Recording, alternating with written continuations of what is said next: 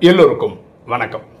இன்னைக்கு நம்ம பார்க்கக்கூடிய சப்ஜெக்ட் ஸ்டேஜஸ் ஆஃப் கான்ஷியஸ்னஸ் விழிப்புணர்வின் படிநிலைகள். உங்களுக்கு தெரியும் நான் வந்து கிளப் ஹவுஸில் மார்னிங் வந்து ஒரு செஷன் ஈர்ப்பு விதி அப்படின்னு ஒரு ப்ரோக்ராமில் கலந்துக்கிறேன். அதில் ஒரு டாக்டர் டாக்டர் சஷின்னு சொல்லிட்டு ஒரு சைக்காட்டிஸ்ட்டு அவர் வந்து சாட்டர்டே சண்டே தான் அவரால் கலந்துக்க முடியும். அவர் வந்து பியூட்டிஃபுல்லாக இந்த ஸ்டேஜஸ் ஆஃப் கான்ஷியஸ்னஸ் அப்படின்ற ஒரு சப்ஜெக்ட் பேசினார். அதை நான் எந்த அளவுக்கு உள்வாங்கியிருக்கேன் எந்த அளவுக்கு புரிஞ்சிருக்கிறேன் அதுதான் இந்த வீடியோ. ப்ளஸ் என்னுடைய கருத்தும் இதில் ஆட் பண்ணியிருக்கேன். அவர் சொல்லும்போது என்ன சொல்கிறாருன்னா வேறு வேறு ஆத்தர்ஸ் இருக்காங்களா வேறு வேறு டாக்டர்ஸ் சயின்டிஸ்ட் எல்லாம் என்ன சொல்கிறாங்கன்னா இதை அஞ்சு நிலைகள் ஆறு நிலைகளாக அவங்க சொல்கிறாங்க இவர் வந்து நாலு நிலைகளாக எக்ஸ்பிளைன் பண்ணுறாரு அடுத்தது ஒன்று ரெண்டு மூணு நாலு இதே ஆர்டரில் தான் எல்லாரும் போகிறாங்கன்னு கிடையாது. ஒன்றுலேருந்து மூணுக்கு போயிருப்பாங்க மூணுலேருந்து நாலுக்கு போயிருப்பாங்க நாலுலேருந்து திரும்பி ரெண்டுக்கு வந்திருப்பாங்க இல்லை ஒன்றுக்கு வந்து இந்த மாதிரி ஜம்ப் கூட ஆவாங்க அப்படின்னு அவர் சொல்லிட்டார் ஸ்டார்டிங்கில் இப்போ இந்த நாலு நிலைகள் எப்படி மக்கள் எப்படி இருக்காங்க அப்படின்னு ஒன்று ஒன்றா பார்க்கலாமா? ஃபஸ்ட்டு டைப் ஆத்மாக்கள் வந்து டூ மீ டிஓ மீ டூ மீ அந்த டைப்பில் இருக்காங்க. அப்படின்னா என்னென்ன? இந்த வாழ்க்கை ஃபுல்லாக எயிட்டி பர்சன்ட் ஆஃப் த மக்கள் இப்படி தான் இருக்காங்க அப்படின்றார் அவர். அதாவது குறை சொல்லிட்டே இருக்காங்க. அதாவது நான் மட்டும் ஒரு பணக்கார அப்பா அம்மாவுக்கு பிறந்திருந்தால் நான் மட்டும் ஒரு நல்ல ஸ்கூலில் படிச்சிருந்தா நான் மட்டும் சூப்பரான காலேஜில் படிச்சிருந்தா எனக்கு மட்டும் ஒரு ஃபார்ச்சூன் ஃபைவ் ஹண்ட்ரட் கம்பெனியில் வேலை கிடச்சிருந்தா என் மனைவி வந்து ரொம்ப வசதியான குடும்பத்திலேருந்து கிடச்சிருந்தா அனுசரணையான பொண்டாட்டி கிடச்சிருந்தா பிரில்லியண்ட்டான குழந்தைகள் பிறந்திருந்தா இந்த மாதிரி எதை கேட்டாலும் கிடச்சிருந்தா நடந்து நடந்திருந்தா அது மாதிரி குறை சொல்லிட்டே இருப்பாங்க ப்ளேம் பண்ணிட்டே இருப்பாங்க. இப்படி தான் எண்பது சதவீதமான மக்கள் இருக்கிறாங்க உலகத்தில் அப்படின்றாரு. இது stage one of the consciousness ரெண்டாவது ஸ்டேஜ் வந்து ஃபஸ்ட்டு நம்ம என்ன சொன்னோம்? டூ மீ அடுத்தது வந்து பை மீ பை மீன்றவங்க வந்து என்ன பண்ணால் லா ஆஃப் அட்ராக்ஷன் இருக்குல்ல ஈர்ப்பு விதி. இது பக்கம் போவாங்க. அப்படின்னா என்னென்னா எனக்கு இது வேணும் அப்படின்னு கேட்பாங்க. பிரபஞ்சத்திட்ட கேட்பாங்க. அதை அடைவாங்க. அதுக்காக முயற்சி பண்ணிகிட்டே இருப்பாங்க. அதை ஓகேவா இது வந்து நம்ம எவ்வளோ சொல்லலாம்? ஒரு பதினஞ்சு சதவீதம் மக்கள் இப்படி இருப்பாங்கன்னு வச்சுக்காங்களேன். அதாவது ஃபஸ்ட்டு எயிட்டி அதுக்கப்புறம் குறை சொல்கிறதெல்லாம் விட்டுட்டு நான் பிரபஞ்சத்தை கேட்டால் எனக்கு ஒரு கார் வேணும் அப்படின்னு நினச்சி பிரபஞ்சத்தை கேட்குறான்னு வச்சுக்காங்களேன். அதுக்கேற்ற மாதிரி இவங்க ஒர்க்கும் பண்ணுவாங்க. லா ஆஃப் அட்ராக்ஷன்றது என்னது? அட்ராக்ஷன்றது அட்ராக்ட் ப்ளஸ் ஆக்ஷன் ஸோ பிரபஞ்சத்தில் கேட்குறது ஒரு சில அதுக்காக ஒர்க் பண்ணுறது அதனால நடக்கும். அப்போ என்ன நினைப்பாங்கன்னா என்னால் நடக்குது? பை மீ நான் வந்து பிரபஞ்சத்தை கேட்டேன் உழைச்சேன் கிடச்சிது. இப்படி ரெண்டாவது. ஸோ முன்னாடி மாதிரி கம்ப்ளைண்ட் பண்ணிருக்க மாட்டாங்க. இவங்க உழைப்பாங்க. அதுக்கு பிரபஞ்சத்தை கேட்பாங்க எக்ஸிக்யூட் பண்ணுவாங்க ஜெயிப்பாங்க. அப்போ இவங்களோட புரிதல் என்ன?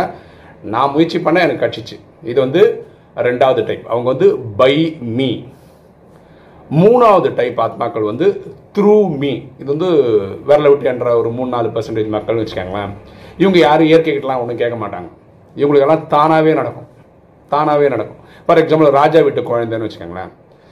அவங்க ஸ்கூலுக்கு கூட போக தேவையில்ல. ஸ்கூலே வீட்டுக்கு வரும். கரெக்டாக டீச்சர்ஸ் பெஸ்ட் பெஸ்ட் டீச்சர்ஸ் வந்து ஸ்கூல் வீட்டிலே வந்து எடுப்பாங்க. இவருக்கு இவன் பெருசாக சம்பாதிக்கணும்னு அவசியம் ராஜா வீட்டு குழந்தை. இவனுக்கு ஏழு தலைமுறைக்கு சம்பாதிக்க சாப்பிட்றதுக்கு அளவுக்கு காசு இருக்கும்.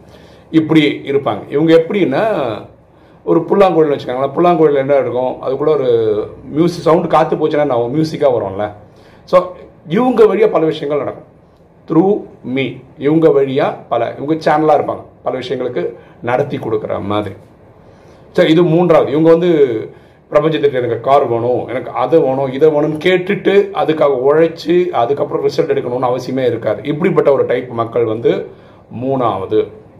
த்ரூ மீ நாலாவது வந்து ஆஸ் மீ அவங்க வந்து இறைவனோட நிகராக இருக்க மாதிரி. நம்ம ராஜயோக பாஷையில் சொன்னால் பாப் சமானான மாதிரி. ஓகே கௌதம புத்தர் எப்படி இருந்தார். ஓகேவா அதே மாதிரி ஏசு கிறிஸ்து ஏசு கிறிஸ்து அவரை காயப்படுத்த வந்தவருக்கே அவர் என்ன சொல்கிறாரு இறைவா இவங்களை மன்னிச்சிரு இவங்க தெரியாமல் இதெல்லாம் பண்ணுறாங்கன்னு அந்த அளவுக்கு ஒரு யூனிவர்சல் கம்பேஷன் அவருக்கு இருந்தது. ஸோ அந்த மாதிரி. இப்போ ராஜயோக பாஷையில் நம்ம சொன்னோம்னா பன்னெண்டு கலைக்கு மேற்பட்டவங்க. அவங்கள இறைவனோட என்ன சொல்கிறாங்க ஒன்று இணைஞ்சு போயிடுவாங்க. ஓகேவா அவங்களுக்கு வந்து யார் செய்கிறதும் குற்றமாகவே தெரியாது. இவன் தப்பு பண்ணுறான் இவன் நல்லது பண்ணுறான் கர அப்படி இந்த மாதிரி பிரிச்செல்லாம் பார்க்க மாட்டாங்க.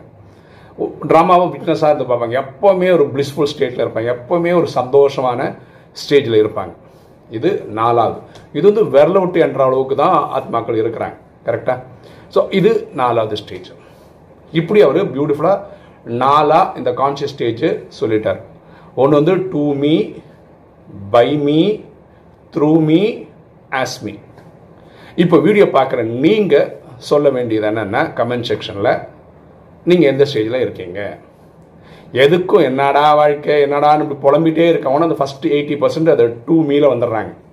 அடுத்த ஒரு ஃபிஃப்டீன் பர்சன்ட் இது ஃபிஃப்டீன் பர்சன்ட் அவர் சொல்லலை. இது நானாக ஒரு ஈக்குவேஷன் போட்டுக்கிறேன் அந்த இது. ஓகே அப்போது அந்த சங்கீத மக்கள் வந்து லா ஆஃப் அட்ராக்ஷன் மாதிரி ஈர்ப்பு விதிப்படி பிரபஞ்சத்தை கேட்க வேண்டியது அதுக்காக உழைக்க வேண்டியது அது ரிசல்ட் ஆகும் நான் உழைச்சா எனக்கு கட்சிது. அது ரெண்டாவது தகம் ரகம் மக்கள். மூணாவது வந்து த்ரூ மீ என் வழியாக நடக்குது. ஓகே அதாவது நான் ஒன்றும் கஷ்டமே பட தேவையில்லை நான் ஒன்றும் இயற்கை கேட்க தேவையில்லை இறைவனை கேட்க தேவையில்லை எனக்கு எல்லாமே தானாகவே நடக்கிற மாதிரி ஒரு ஃபீல் பண்ணுறது மூன்றாவது த்ரூ மீ நாலாவது வந்து ஆஸ்மி அதாவது நானும் இறைவன் மாதிரி பாப் சமான் மாதிரி எப்படி புத்தர் இருந்தார் எப்படி இயேசு கிறிஸ்து இருந்தார் எப்படி இந்த ராஜயோகிகளில் பன்னெண்டு பல கலைக்கு மேலே இருக்கிறவங்கலாம் இருக்காங்களோ அந்த மாதிரி வாழ்க்கை வாழ்கிற அந்த ஒரு ஸ்டேஜ் இப்போ நீங்கள் இந்த நாளில் எங்கே இருக்கீங்க அப்படின்னு கமெண்ட் செக்ஷனில் போட விருப்பப்பட்டீங்கன்னா போட்டிங்கன்னா நம்ம எல்லாரும் அதை தெரிஞ்சுக்கிறதுக்கு நல்லாயிருக்கும். இந்த டைம் நான் வந்து டா டாக்டர் சசி அவருக்கு நன்றி சொல்லிக்கிறேன். ஏன்னா பியூட்டிஃபுல்லாக வாழ்க்கையோட இதை வந்து பியூட்டிஃபுல்லாக அண்டர்லைன் பண்ணி இது எனக்கு தெரிஞ்சு அவர் ரெண்டு வாட்டி எடுத்தார். ஃபஸ்ட் டைம் எனக்கு சுத்தமாக புரியல. ரெண்டாவது வாட்டி தான் கொஞ்சாவது புரிஞ்சுது. இப்போ நான் புரிஞ்சது தான் இந்த வீடியோவில் சொல்லியிருக்கேன். ஓகே இன்றைக்கி வீடியோ உங்களுக்கு பிடிச்சிருக்குன்னு நினைக்கிறேன். பிடிச்ச லைக் பண்ணுங்கள் சப்ஸ்கிரைப் பண்ணுங்கள் ஃப்ரெண்ட்ஸ் சொல்லுங்கள் ஷேர் பண்ணுங்கள் கமெண்ட்ஸ் போடுங்க. தேங்க்யூ